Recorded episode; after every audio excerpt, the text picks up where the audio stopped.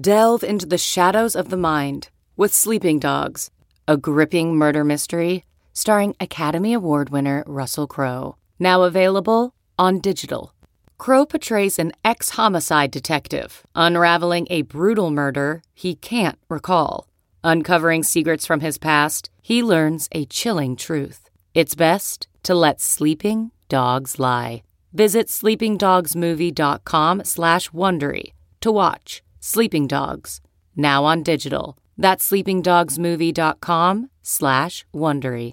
CarMax is putting peace of mind back in car shopping by putting you in the driver's seat to find a ride that's right for you. Because at CarMax, we believe you shouldn't just settle for a car. You should love your car.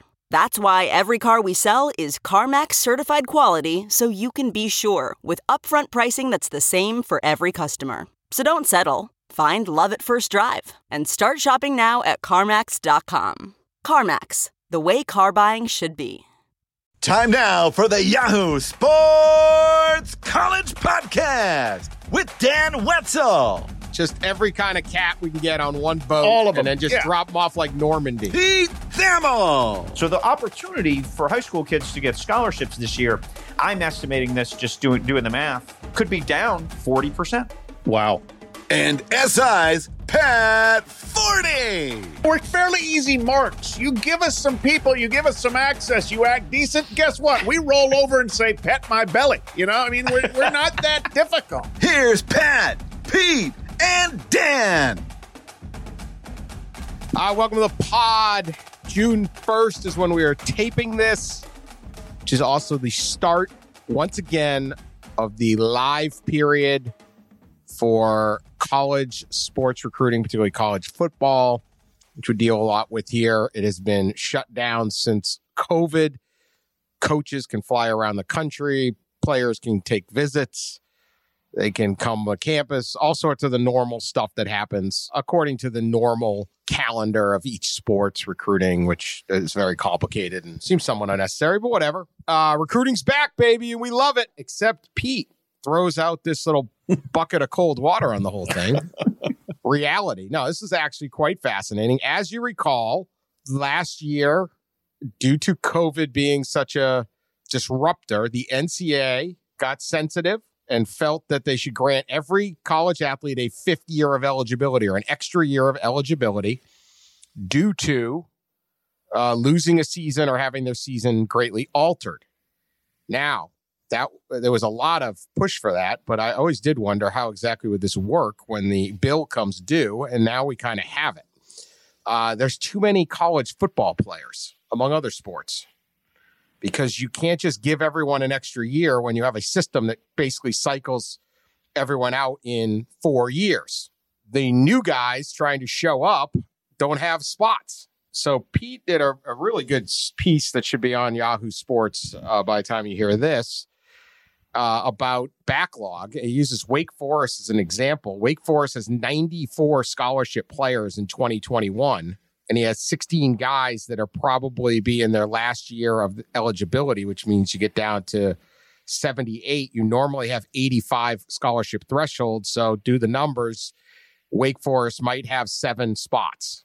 Uh, normally, you sign a 25 man recruiting class. This is the case all over. Some schools literally have no spots available for 2022. Could take as many as three, four years to kind of wash through the system. And so the result is a a significantly le- significantly fewer number of kids have committed to colleges at this point.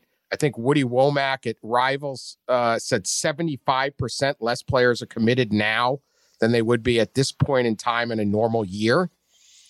Uh, and there's going to be a lot of kids that aren't going to have, just aren't going to get a shot who normally would have in the classes of 2022, 2023, or they're going to be your seniors and juniors coming up next fall.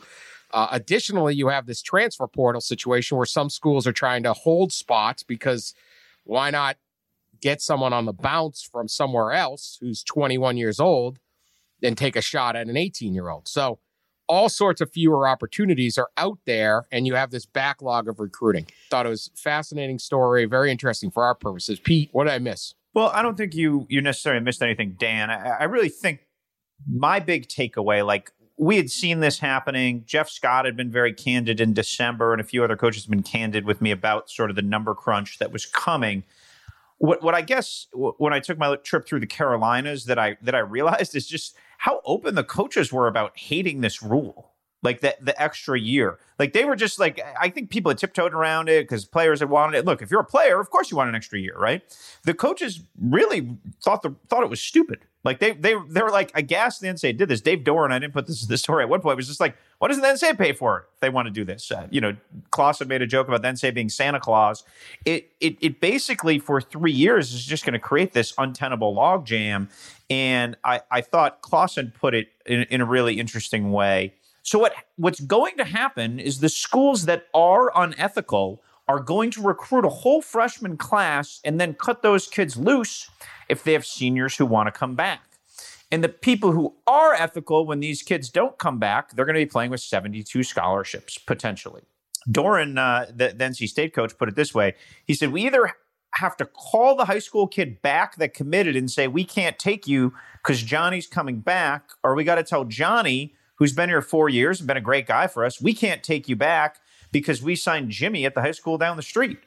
And this isn't anything we wanted as coaches. This was something the NCAA did to try to allow us to have a season, really. So I don't know. And, and I thought that was an interesting point by Doeren. It was like, well, if we're going to put everybody at risk the next four months, let's give them this as like a reward, which I'd never seen that ruling kind of framed in that light. But in, but in retrospect, it makes it, it makes some sense. Greg Schiano, the Rutgers coach, told me during this during this that basically he sees three years of logjam because the, the same thing you got an extra class in there so the same thing that's going to happen with this 22 class where you're going to feel the most extreme pinch inherently is going to happen in 23 and 24 and the, the last point that's even makes this all more fascinating and makes the math even more crooked is there are right now 1,534 scholarship players in the portal.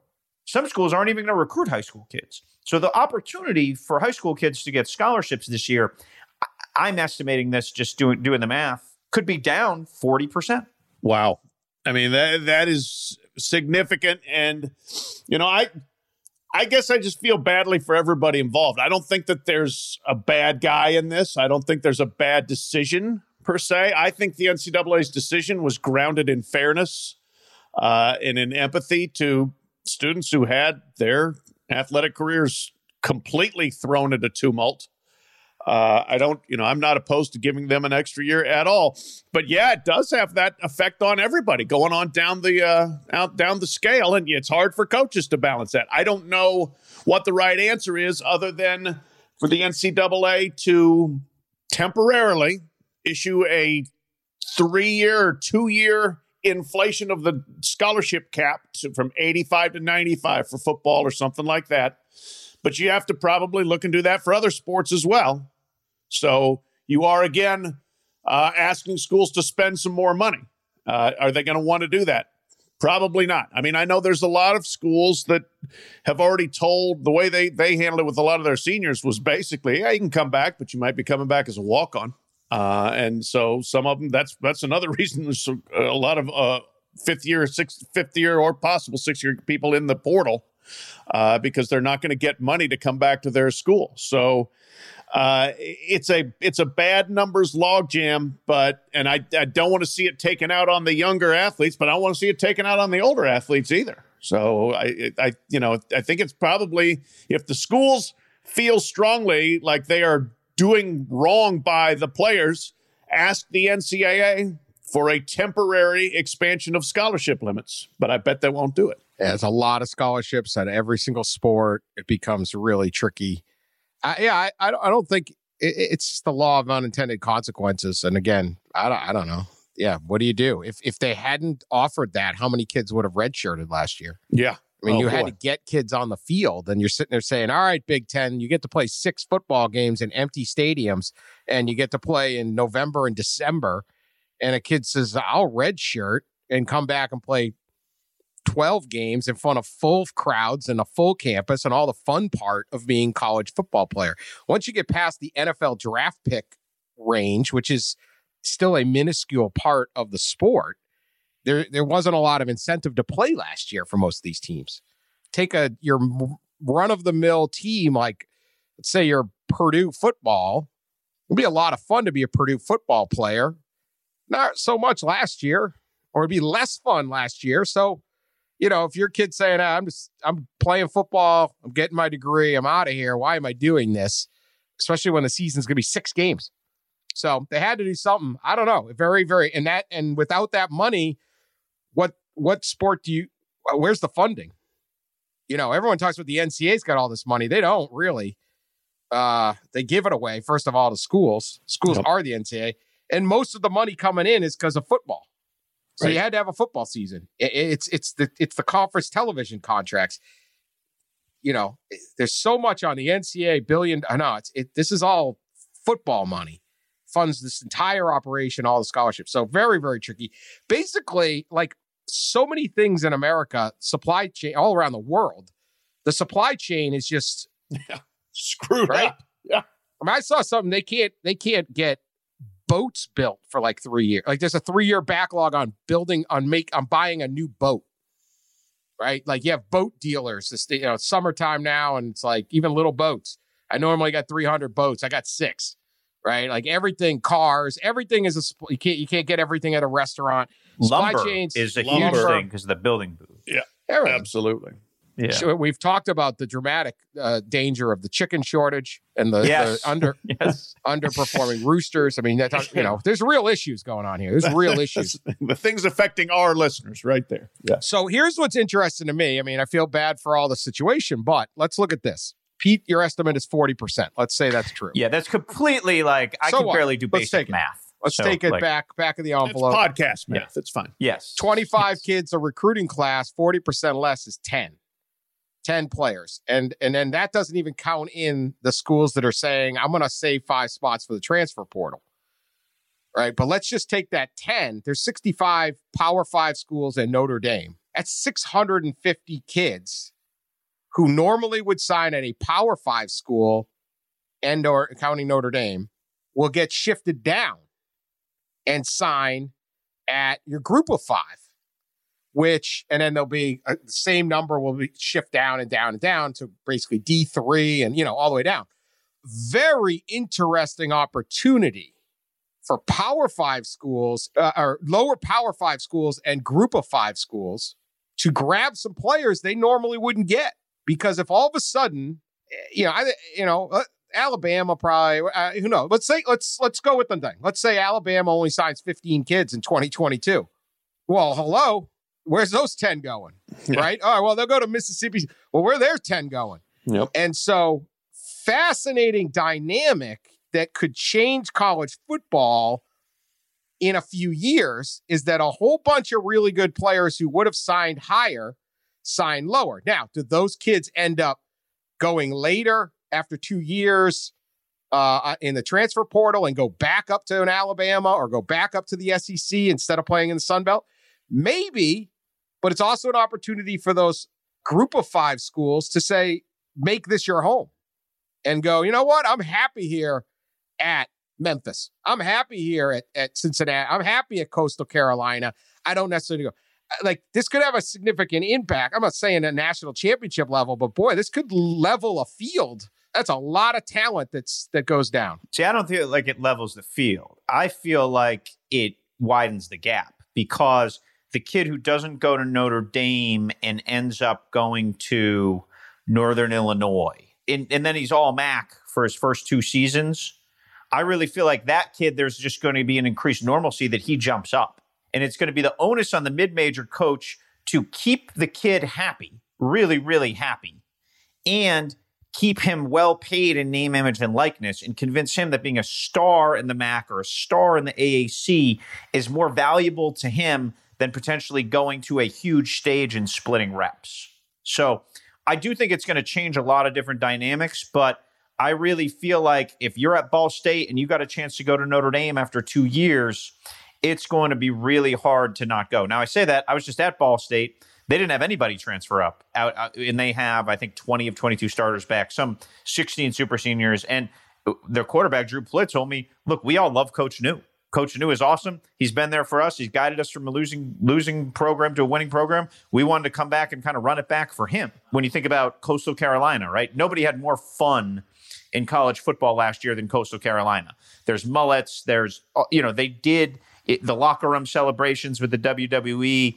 They created an environment where guys weren't eager to depart from it, and that's why they have a ton of guys back, and they're going to be. Uh, they should be ranked in the preseason and as relevant as ever. They'll be what two touchdown favorites against Kansas in September, which is which is hilarious. So I, I, do feel like it's going to have an indelible impact on the landscape. The onus is going to be on the the, the group of five coaches to corral and keep the talent. I, w- I will say this: when I did the the piece on this in December, that sort of forecast that this was happening, I had a MAC coach tell me if a kid has an offer right now in 2022 that's committable, he has to take it. Now, it was somewhat telling and it portended where we are, but it was also completely self serving because the MAC guys think they can get a 25% better player than they might not have got before. Whereas a lot of the guys who end up at Northern Illinois, Toledo, Bowling Green, those kids all have MAC offers, but they're waiting for Michigan State or Purdue or somebody like that to pop. And so there's this whole like game of chicken that happens. Whereas I'll be curious if some mid-major schools get aggressive and fill up quicker because kids are going to want a scholarship. They're going to want a spot. And we are going to see just a bloodletting and kids getting let go before signing day and not having a chance. That is going to be what could potentially make change because that's going to get really, really ugly. Yeah, that that that would be bad. And that you're right that that's the kind of thing where the players start getting exploited and, and people get sensitive to that as they should. But see, I I think the group of five coaches, you said the onus is on them. I think they'll say, bring on the onus. We'd be happy to have a, exactly. a three star, four star guy for two years, and then maybe he stays because he likes Coach Neu or whoever our coach is, or or likes it here and says, "Hey, I just I'll put in one more year and then I'm going to go pro. Why why go somewhere else?" I mean, some of those guys will would move, no doubt about it. But I'm not. I still think the numbers, like if you are. Again, if you know, if we want to use a MAC school or we want to use a, a North Texas uh, out of Conference USA or Louisiana Lafayette or San Diego State, and you get 10 guys that are better than you're used to getting. If you're running a program that's, you know, a good place to be, you're probably going to keep most of those 10. You're not going to lose all 10 of them. So I think they would lo- love to say, yeah, we'll take we'll take the trickle down and we'll ride with what we got. Even if you only have them for 2 years. Yeah. But it also will apply to your lower part of your power conference. Yeah. So you mentioned Michigan State. They are rebuilding right now. Michigan State will be quite pleased if Michigan, Ohio State, and, Nord- and Notre Dame take 30 less recruits. And Penn State, there's 40 more kids that they got a better shot at to rebuild with. And, or, you know, or, a, I mean, once you get there, especially if you're a, a quarterback or something, like I don't know. They'll take it. I, I just it, this is a very interesting dynamic of how good players will get filtered down. So that's what I saw out of this. It's it's an unfortunate situation. I don't know how it's avoidable, but it could have a real impact because look, if if one of the reasons college football is so top heavy and so predictable is because, and it used to be worse. Like back in the Woody Woody Hayes and Bo Schembechler would have 175 guys on the roster. They take kids just so they didn't go anywhere else. Yep. And then they, they they had and so the Alabama has got starters at other schools sitting on the bench, and you have that much talent just stockpiled and and and uh, centered in a few spots. If those back back end kids go somewhere else, chances of upsets, chances of closer games, chances are more competitive, better. So this isn't really a great thing, but it, it's going to be inter. It may be. It may be very interesting for competitiveness because what I hear from fans is like, you know, one of the, I don't know that this will impact the national championship race, but people are dying for something to impact the national championship. It's just a, a little bit of a struggle to get excited about the 2021 season when we can probably pencil in three of the four playoff teams. And the and the two contenders are Georgia and Oklahoma, right? or something like that. Like and maybe Oregon. Like Oregon mm-hmm. was your dark horse. right. It's, Don't it's, forget it's, our friends with the good tap water, Dan. Iowa State. Yeah, we'll see. That would be it. That's pretty much all you've got. But you know, when you that's not a fun way to do it. And then when you get in that playoff, you you don't stand a chance. Like Notre, you know, what was the the Notre Dame stat from last playoff game? They played Alabama. Alabama had 22 five star recruits. Notre Dame had two, one of whom didn't play and transferred. Since transferred. It- when Notre Dame can't compete, what what hope is there for the rest of us? So I don't know. This could be kind of interesting though because there's I don't you know int- I, I thought that part from Wommack and I think you talked to Coach out De La Salle in California just less less offers for kids and yeah uh, Bosco okay all of that very interesting. Yeah. Well, I- I'll I'll wrap it with this. You know, it's uh, you know it's a problem when when Mack Brown says the high school kids are getting screwed. Mack Brown, who is like the most affable man in the sport, who's you know made a living backslapping and recruiting, and he was as blunt as I've ever heard him about uh, about an issue. Mack usually has 23 recruits by now. Yeah. Yeah, right. He's the Yes. king of the early recruiting. North Carolina currently has four verbal commitments. Wow. That's that's a sign of the times right there. Uh, you're looking at even the top here. Ohio State, LSU, Georgia, Notre Dame are the top four current recruiting classes. Is obviously all changed, but 12, 13, 12, and 13 recruits. Uh, I don't I don't know what it would have been like, but I, I believe it would have been higher. But yeah, these all these numbers. Oklahoma's nine. And then you get into Alabama has six recruits right now. Yeah. Michigan seven, USC six, Oregon eight. I mean, these are places. Florida six, Clemson four. I mean, these I are feel like Saban's been moving that way, right? Because he's been taking. You've watched Alabama be really low in the rankings, and then they, all of a sudden, boom, late. They they Yeah. Uh, yeah, that they You're they right. can so get Saban's those been more deliberate than most. I mean, that's Yeah. Saban that- has Saban has because he's in on all the best players, but Yeah. Missouri has eight. Missouri can't be picking and choosing normally like No. that much. But that's grab you know again that's that's part and parcel of multiple things going on here though. That's Yeah. all that's part scholarship glut but it's also part nobody's been on campus till literally right now Right. you know? And like 1201 a.m florida state's opening the doors and the recruits are coming in. I mean like this is go time. This month we're going to see just an explosion of recruiting happenings and commitments and all that sort of thing. But then to pete's very prescient point when it gets closer to signing time in December, where do we stand then? Who has the scholarships? How many kids are sticking with those commitments they may have made before they had ever set foot on a campus? I think we're just going to head into a lot of churn when it's time to actually sign on the bottom line. And there's also schools that just aren't going to take a ton of kids. I think it was Western Kentucky said, I think Western Kentucky took like one high school kid or two high school kids in the last class. So there's also those that, that they just don't think it's worth it, or they don't think that getting and developing high school kids allows you to compete immediately in your league. So you then take transfers who could allow you to compete immediately in your league. So the, the issue here that could change potentially is the, the counter.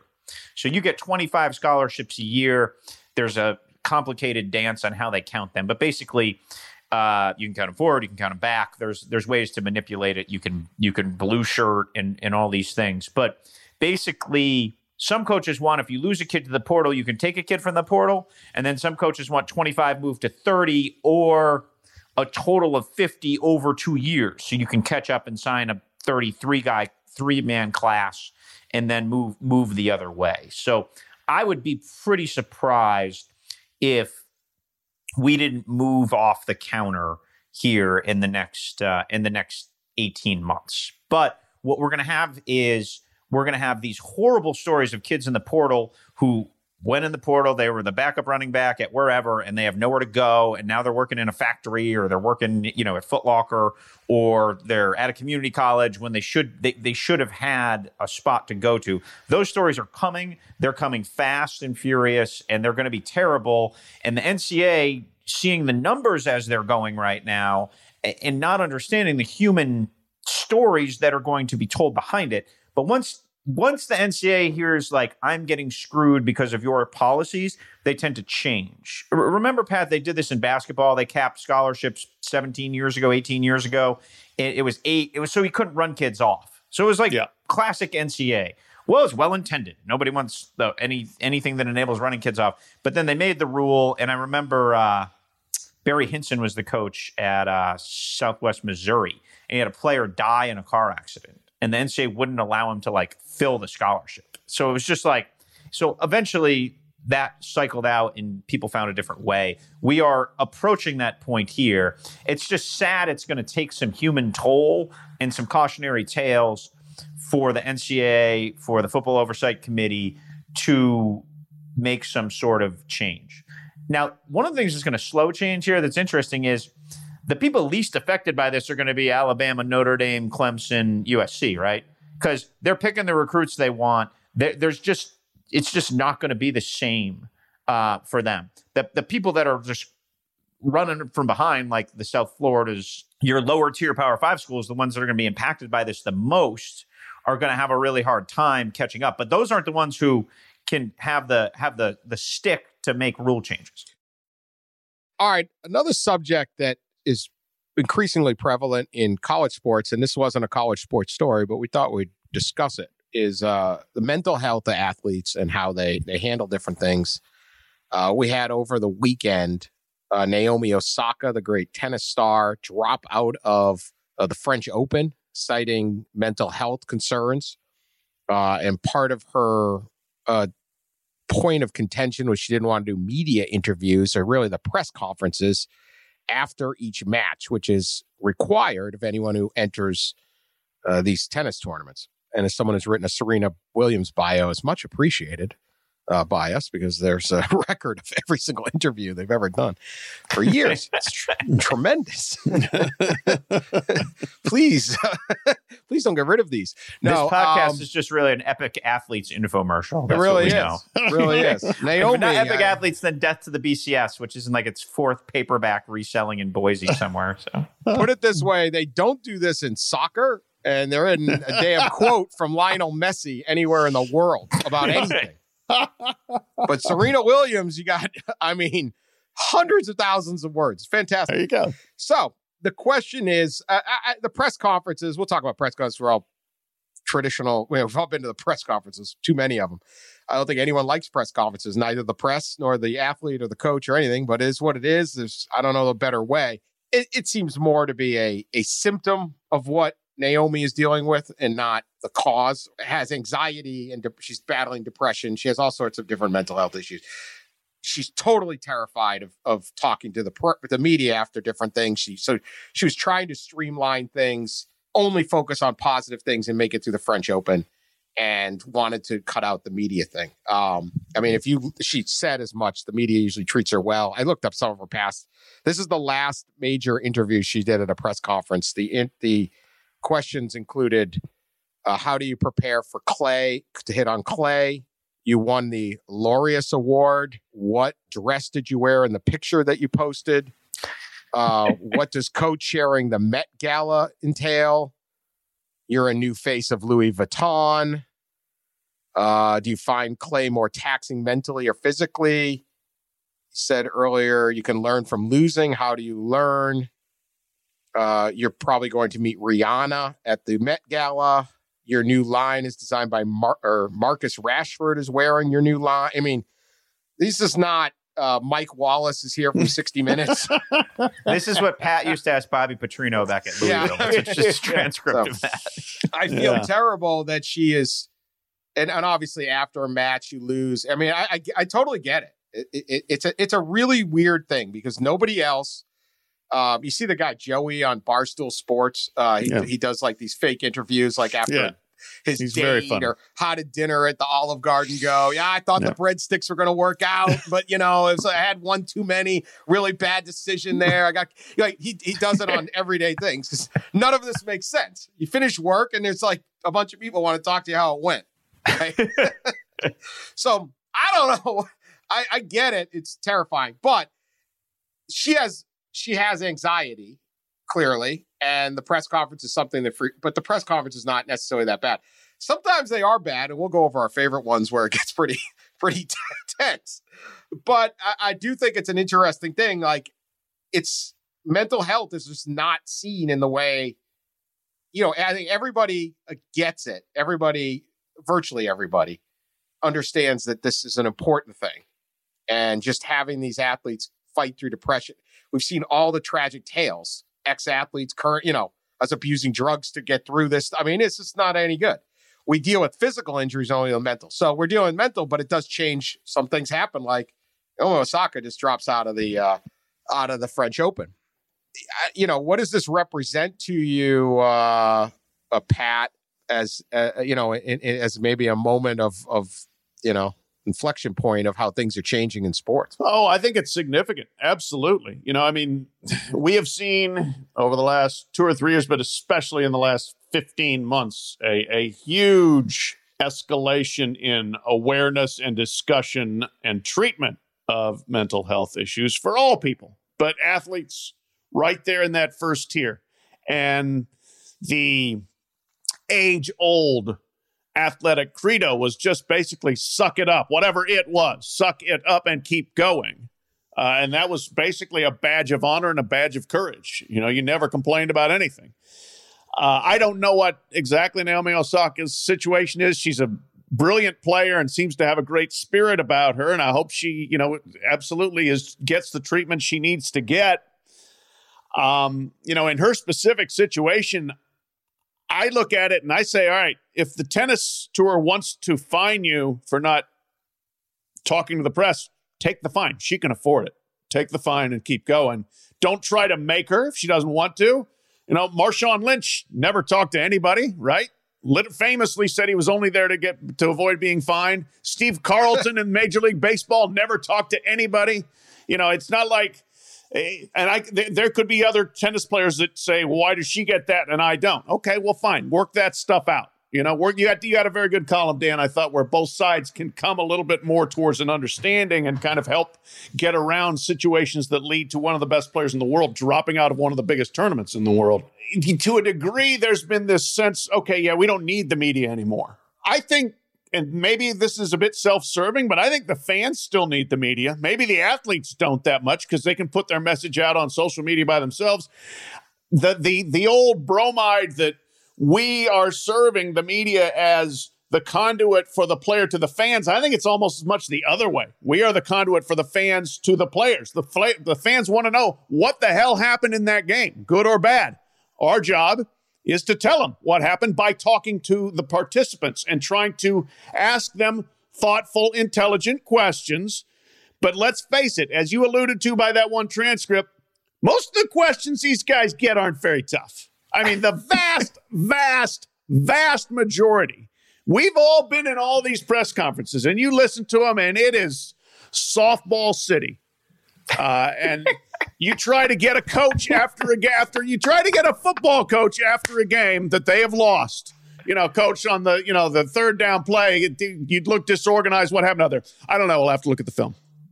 Okay, coach. You know your quarterback got hurt. What was the injury? Ah, that's we don't talk about injuries.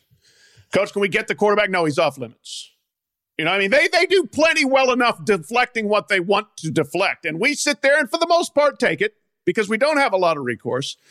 But I, I mean, the the huge percentage of media interactions with athletes are pretty benign.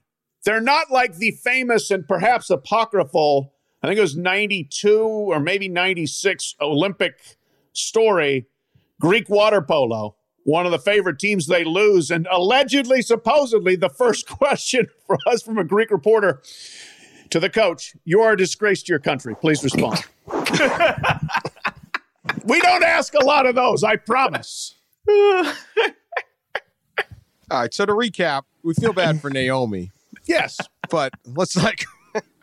yes, we do feel bad you for feel, Naomi. I you feel bad. Yes. No, again, I, I, think I, I, honestly don't think it's the press conference. Mm-hmm. It's the uh, yeah. There's so many uh, softball interviews, and they usually start with you know the, the, the local radio guy gets a question or yeah one of my favorites, it was some controversial ending. I think it was a Patriots uh, Carolina game. And Bill Belichick, if it was a controversial ending, he'll just go straight to the media room, to the press conference room before half the media can get down there.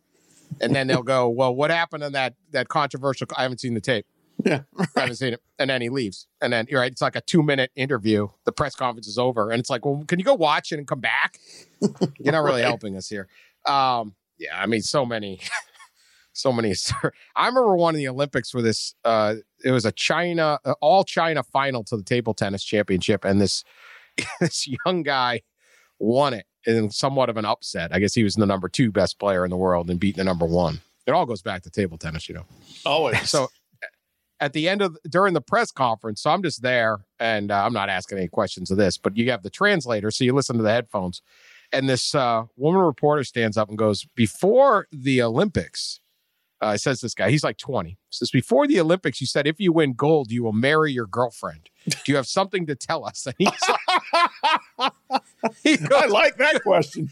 He's like, oh, oh, oh, I, I don't know what the Chinese were like. Yo, whoa, hey, hey, man. I was like, I know I, that that whatever he just mumbled out. That is international language for. oh, my favorite favorite Olympic press conferences. I'm not get married right now. Now I just won the. I'm the hero to a country of with eight million women. Table tennis gold medalist. I'm You are a take, a, very minute, I'm gonna eligible take a minute bachelor. here to exhale. We don't need to be getting married at 20 years Yeah. old. So great. Um, I don't even know what that has to do with anything, but it was funny. I wonder if what happened with Osaka and then how the media shifted during COVID. We remember 2020, 2021 being a pivot point for media athlete interaction. Now, the NBA, for example, like there's like this awkward locker room dynamic before the game where you're supposed to be able to talk to the players, which in the 70s, you know, Bob Ryan could go to Dave Cowens' locker and get something for his early notebook before the game. Some stuff has been around for a while, and I do think it ends up changing and evolving with uh, with, with COVID. Do you, you know, I've had SIDs ask me about like, do you think we should still have in person availability after practice, or do you know is it better to is it better to do that kind of stuff on Zoom? Um, quite frankly, some places have found they just get much better attendance on Zoom. Like in cities, you can't have a TV camera over at fill in the blank practice every day, but you can you can pop on at five o'clock and at a point in time and get quotes from the coach and put them on the news, and uh, you know everybody everybody wins in a sense with uh, with that. In college, it'll be interesting to see if the press conferences go back in person after games this year. I assume they will be. There's no reason for them not to be, but it, it's probably easier logistically to to go on a Zoom. I mean, how many times have you been Pat like at a big game and they can't decide who goes first, and then it becomes this big staring contest between the two coaches of oh he's there, he's waiting, he's going, you know, and you know, then there's maybe there's two separate press conferences. Whereas like I've sat in some press boxes this year where I've got both windows up and it's like, okay, this coach is talking. I've heard enough from him. I'm going to go there. Usually like sprinting around the a- arena. So there's a, an efficiency and a convenience to Zoom, but there's also like a real power and value to being in person and looking the coach Oh. in the eye, especially if you have to ask a tough question. Huge. Um, which I would think, Uh, what would you say in college sports? What percentage of them are are difficult questions? Ten percent max. Yes, yes, and it's usually like all the local media is looking at each other to see who's going to ask the tough question, you know, or it's just like the one beat writer for the local fill in the blank is the one they know is going to ask the hard question, and so. It, it's it, yeah. I think we're really in the in the middle of a in the middle of a shift right now, and it's all going to look very different in uh, in the upcoming years. The idea that there's no need for the media because you put something on Instagram, that's certainly another way to to connect with people, 100%. If you don't think that like the storylines, the personal understanding of players, the the again, 90% so much of sports media is positive. And, and Yeah. what actually will happen if you cut access to players and coaches, it becomes more negative. And I, I, I know this from soccer, the world of soccer. The athletes do almost no uh, interviews, uh, the great players. And uh, in European soccer, that the tradition there is the media is almost like movie critics, and it gets vicious. And part it it, it does it gets vicious. The, Are they meaner than of it is- Pat? they are way meaner than Pat. No, you go how about that? Go look at the London tabloids a, a day after premiere. I mean, they savage people, and it was funny because they had uh, Jurgen Klinsmann was the U.S. men's national team coach uh, for uh, the it was the World Cup. uh, It was in Brazil we were in, and he got it. He kept. We, we we got extremely little access. The coaches get to determine how much access in, in the U.S. soccer program you get with the athletes and it's it's terrible. It's terrible with the women, uh, the women's team. I mean, it was we barely we'd go days with no nobody, could talk, and I'd be like, I just came from the NBA Finals, and LeBron James and Steph Curry were available twice a day. Yeah, yeah. And I can't get a backup anybody for five minutes. You can't even get her out for uh, for you know because that's the culture is no, you don't talk to anyone. We'll do something after the match, and that's it. Too much distractions. Yeah. But what happens is there is a vacuum that has to be filled. The fans are still interested. So Jurgen Klinsmann in in in Brazil gave us virtually no access. It was terrible. And he bring out he had uh, like a bunch of our team, uh, the U.S. team was act was uh, dual citizens from Germany, and he would always keep bringing those guys out. And none of them had ever lived in the United States. And they had like no like there was no like it's very hard to. We don't want Fabian Johnson. We want to talk to Chris Wondolowski, that's on the freaking roster that misses a sitter against Belgium and is on the roster instead of Landon Donovan. Anyway, keep going. Um, there, there, there you go. There you go. I no, hundred percent. Did he hire Jeremy Pruitt or something, Sully? Jeez. We're like, that's not the guy we want to talk to, and the guy, and you couldn't connect anything. You'd be like, hey, there were these huge crowds. Like you try and do stories like there were huge crowds in, in Grant Park in Chicago and and and and you know this field here and these big viewing parties and the guys like what the hell's Grant Park? I don't you know like never heard of Chicago, yeah, yeah. you know like. It, uh, it was it was awful, but and Jurgen Klinsmann kept going. You guys are so polite. The media, the American media, is so polite and respectful and all that. And I'm like, that's because we're used to being able to tell stories. Yeah. When that gets shut down, you turn into one of these Fox FS1 and ESPN shows. Yeah, right. Right. And you all just of a sudden, off. who sucks? Yeah. yeah. Right. Because I, the media, the fans want info. They want to read. They want to listen. They want. So you're much better off giving them something than going there because it's a movie critic and you don't ever have to talk to that actor. You don't ever have to face him. You don't ever have to need them. You don't need anything from this actor. You can say this actor was awful in this movie. This movie sucks. Don't spend your money. You can savage them. You can do who they're dating, all the different stuff. I, that that's what will happen. And so, I, will it go that far? No, but there is a balance there because people want something, so might as well give them something good. Like, ah, uh, you know, this is how it went down. That's, that's I've always said like we're not we're kind of saps you know? We're not we're fairly easy marks. You give us some people you give us some access you act decent guess what? We roll over and say pet my belly you know? I mean we're, we're not that difficult here. I so, agree. Dan are you saying that jurgen klinsmann in germany is considered a disingenuous drifter? I don't yeah that's what i was sick of jurgen klinsmann at the end of that thing man.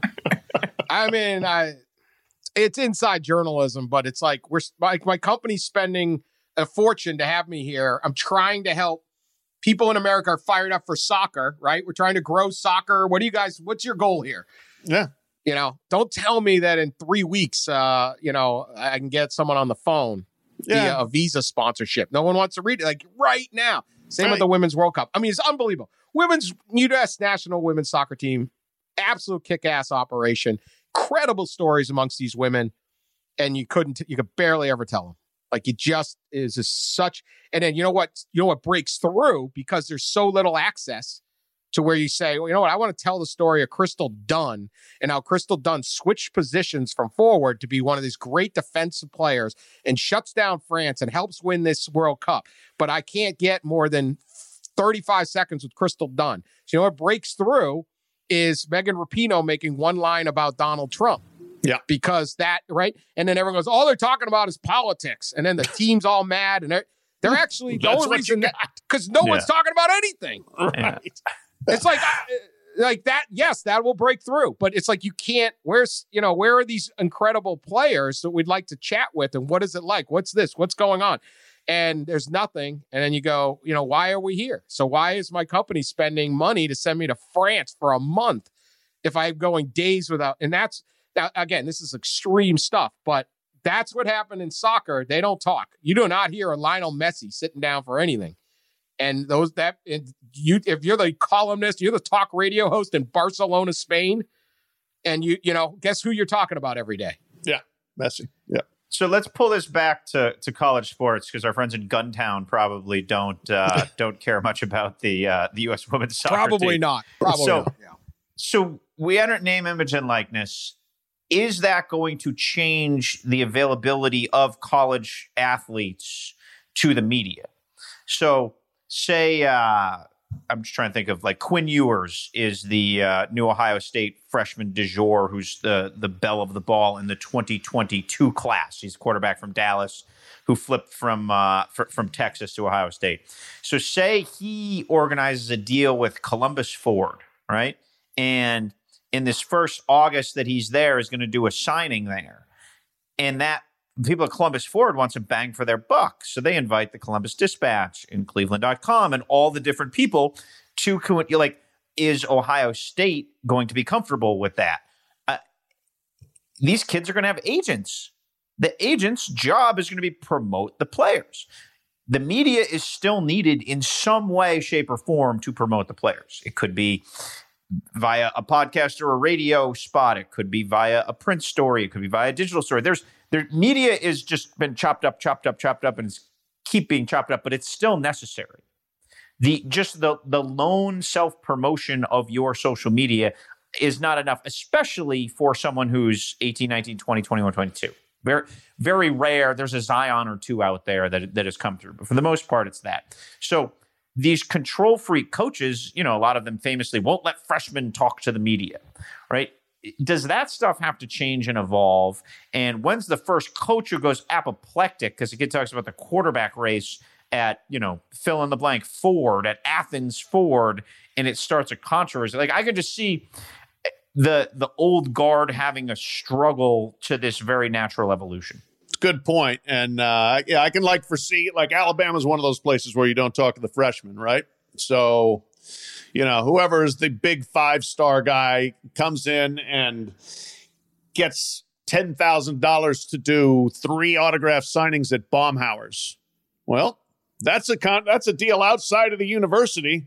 Can the media go show up, or is, is Josh Maxson their very good SID? But is he coming in there saying, "No, you can't talk to him. He's a freshman"? To which I would say, this is not an Alabama deal. This is outside of your purview. But who wins that battle? I mean, they, they, you're right that there's going to be a lot, a, another layer of tension there about controlling the uh, the message in the media. You don't see a whole lot of New England Patriots talking about anything, even even when they're somewhere else. But also interesting for but they do football. their charity events. They do, but they'll they'll still be boring, right? Because they, they just don't want the ass kicking. They don't want their ass kicked. Charity good, Um, controversy bad. No, but like at the Super Bowl, right? They hire these companies hire athletes to go to media radio Oh, yeah. row, Right. and because they're trying, they're like, okay, this is the time when you might want to talk to this guy, and uh, they'll they'll do a whole tour. I don't know. Uh, pretty interesting. I don't know. We'll see where this is headed, but uh, it's okay if you're as good as Naomi Osaka and you have a couple million Instagram followers. You probably don't need the media as much, but uh, it's these the, the the the tournament directors and all them are something has to drive ratings and storylines drive ratings and and and all that. So, all right, we're gonna finish up here. Uh, uh, Sully would prefer to do a a rant about how the NCAA baseball committee screwed Tennessee, a group of death.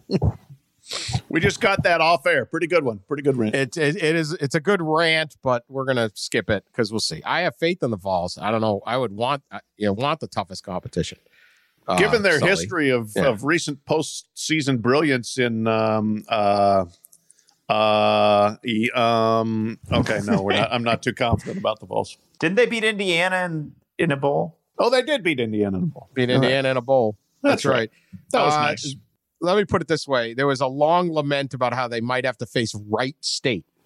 Okay, so all Deep right. in the weeds. and and yeah, deep in the weeds. Anyway, this is this. Speaking of weeds, this is bad. This is bad. We're talking. Uh, we have not lost track of the animal uprisings around the world and how our dominance do. in this. We also have the UFO situation where they seem to be coming from Oh. all directions now from Yeah. us. But but do not. It's like a two front war. We don't know what the UFOs are doing. We do know what these guys are doing. South Australia, South Australia is dealing with a mice problem Okay. a mouse, a mice, in the terms of millions of mice. Millions. Millions. This is it. New York Times, Tottenham, Australia. The stench hits you first, pungent, musty, and rotting. Then you hear them. A sound like ocean waves or pouring rain hitting concrete, and the occasional squeak. the horror lurking in the darkness, a throng of thousands of mice swarming above, around, and inside a storage bunker of wheat on the Frager family farm, seven hours west of Sydney, Australia. Oh okay. So this is what happened. There are like tens of, I have no idea how to count, but tens of millions of extra mice. Americans would pretend we could count this up. Yeah. Oh, yeah. We'd have a number. We'd have a concrete number. 8.2 million extra mice. Okay. so there was a long drought. And they have mice problem. This is not totally new. They had a long drought and then bump huge and that kind of got rid of some of the predators of the mice. And then they had a huge wet, like pouring rain, everything that grew the crops big. And the mice could just boom. So these these farms are just getting decimated by mice and literally people are uh it's not just out in the fields they come in the house uh, in addition to devouring cri- they, they've bitten people in their beds dropped out of air Ugh. conditioning units gnawed through appliances they've eaten the toes off chickens in their pens No. whole towns have lost phone reception a house burned down Wait a minute. How did the mice burn down a house? I don't know, but it's the New York Times. Must be true. Uh, it, it is the worst mouse plague in living memory. Uh, okay, mice have uh, residents burn dead mice in backyard crematoriums. Storekeepers set traps and drown the mice they catch. Hospital workers place diffusers in waiting rooms and largely fruitless attempt to mask the stench of the rotting. Ro- they just they swarm everything because they're looking for food. They're eating each other. the mice can have six to ten offspring every three weeks. oh, dear. So we've learned a lot about like COVID taught us a lot about like exponential math. Yeah. Um, this is on NPR. The dead mice become daily part routine. They make it into people's homes, people's beds, biting them while they sleep. People have to sleep in their cars. They're throwing out furniture, schools and hospitals. This is unbelievable. And then the worst part is some of the mice are jumping on buses and trucks and heading to cities far off. Country mouse becomes city mouse. Pat, I mean, th- these photos. It's like a hundred dead mice in this guy's living room. Uh, uh, what are we going to do, Pat? Forde. What are we going to do? Do we have a plan? Australia's a long way away, but it, that's this is too close for me. Well, that's the thing. If they're jumping on cars and trucks, they can then jump on airplanes and boats. They're leaving Australia. They're coming for all the other continents. So it is a it is a five alarm situation. There's no doubt about that. And quite frankly, this my it's a good thing my wife doesn't listen to the podcast because she'd have a nervous breakdown over this story. She is very mice phobic. So uh, I'm glad she's a non-listener. But no, there's there's look, we can figure this out, right? If we could handle the battle rats, remember we need our we need our rat expert guy to come on and talk to us. He he, he handled the battle rats uh, back during the pandemic. Uh, he he can he can help us out here. We just need what we need. We need a cat army. You know, you you fight one army with another. So we need an enlistment situation, a draft. Draft cats, get all the cats, put them on a transport, send them in to invade Australia divide them up into divisions and corps and battalions and all that, you know, platoons. Send them out. Cats Like a- versus mice. Like a Noah's Ark of cats. Yeah. Yeah. Just every kind of cat we can get on one boat, All of them, and then just yeah. drop them off like Normandy. there you go. Yes, you exactly. go. Parachute them in if need be. That's fine. They land. Cats always land on their feet. So you drop them out of a plane with a little oh, parachute. oh, good They're point. fine. Good point. They're fine. I've heard worse plans. Pete, what do you think? Well, there's uh what about the nutria chefs? Is that what that, that rodent was called in Louisiana? The nutria? Yeah. The, the, the particularly gross big rodent. Well, I would think those who eat nutria would just see this as like like old country buffet for rodent eating, right? So can't we try to galvanize America's appetite for nutria, Ugh. bring in a whole new breed of rat, cook them up, and eliminate the problem? Oh God. Not much meat on a little mouse, though. You know. I mean, Oh, it's like like mouse in a blanket. mouse and a blanket. You're obviously not looking at these pictures. This is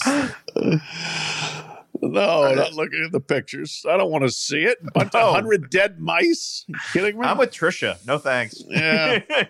imagine if like every morning you had to round up, try to kill as many mice as possible, and have a mouse crematorium in the back. That would suck. That would suck. I mean, That's the farmers are losing their like income because the, the Yeah. wheat could be a bump in wheat prices. Which I think is the least. Maybe they're trying to starve us out. I a- don't I know. still want to know how they burned down the house. I mean, that's some crafty mouse work right there. Probably a wire got. Yeah. They've cut through everything. We, we do not underestimate the organized animals, Pat. If there's one thing listeners to this podcast know, we have a healthy Oh, yeah. respect for an organized animal rebellion. No doubt. They- no doubt. They, according to Reuters, they invaded a supermarket. Hmm. Went crazy in there, as you can imagine. oh yeah. Man, it's like supermarket sweep for rats. This is just disgusting. Rats, rats are gross. Yeah. Mice, like if a little mouse is around, I'm not really normally not worried at all, right? It's a mouse. You want to get rid of it, but it's a mouse. But you 10 million mice? now, Yeah, uh, that's yeah. That's where the sheer numbers become a Hey, bit a little daunting. farm mouse is really not going to get you. But man, you talk about strength in numbers now. Disgusting. They're eating each other. All right. Anyway, positive story there. So you think you're having a bad day? Unless you had a farmer in. South Australia. yeah, unless you had a mouse crematorium today, you're not having that bad of a day. All right. We'll be back later this week with more. I'll give you keep you updated on this. Yes, We're we will. you. We want to we want to send our thoughts to the uh, our Australian brothers and sisters out there. Sometimes they send us a punter. See, we're Least we sending them do. cats. They we send us is Get the cats together. Fair The trade. cat army. Pat Forde's cat army. What, what next pod we can say what college football coach would lead the cat army? Wh- Who would Yeah, we well, let's just the do it right Yeah. now. Do you have to have a? Do you need like someone who's coaching the Tiger, like Clemson Tigers? That's a cat, right? That's Bo Pelini. He he lifted up that cat at the spring game that one time. That was hysterical. Oh yeah, I forgot Oh, about Bo Bo Pelini Pelini. has the cats. Yeah, Coach O would definitely. He couldn't do any worse with the mice than he did with LSU's defense last year too. So and he's like on contract for two more years, so the people in Australia could get him for a bargain basement price. I think this is a Coach O job, actually. I know, you know, I know William Christopher Swinney is a better coach, but I think this is a coach. We're coming. I mean, you got to get down and dirty and get a exterminate all the mice in South Australia. If we're going to send our best, I think it's Coach O. I think you send Leach. He's like a big World War II buff kind of battle guy. I think you need to outflank the mice. I, I really think you got to outsmart them. I don't. I don't think you can just go in with the bull force that Coach O would go in with. Hmm, interesting. Uh, all right, we'll we'll we'll we'll keep on this. We'll keep on this. See you guys later in the week.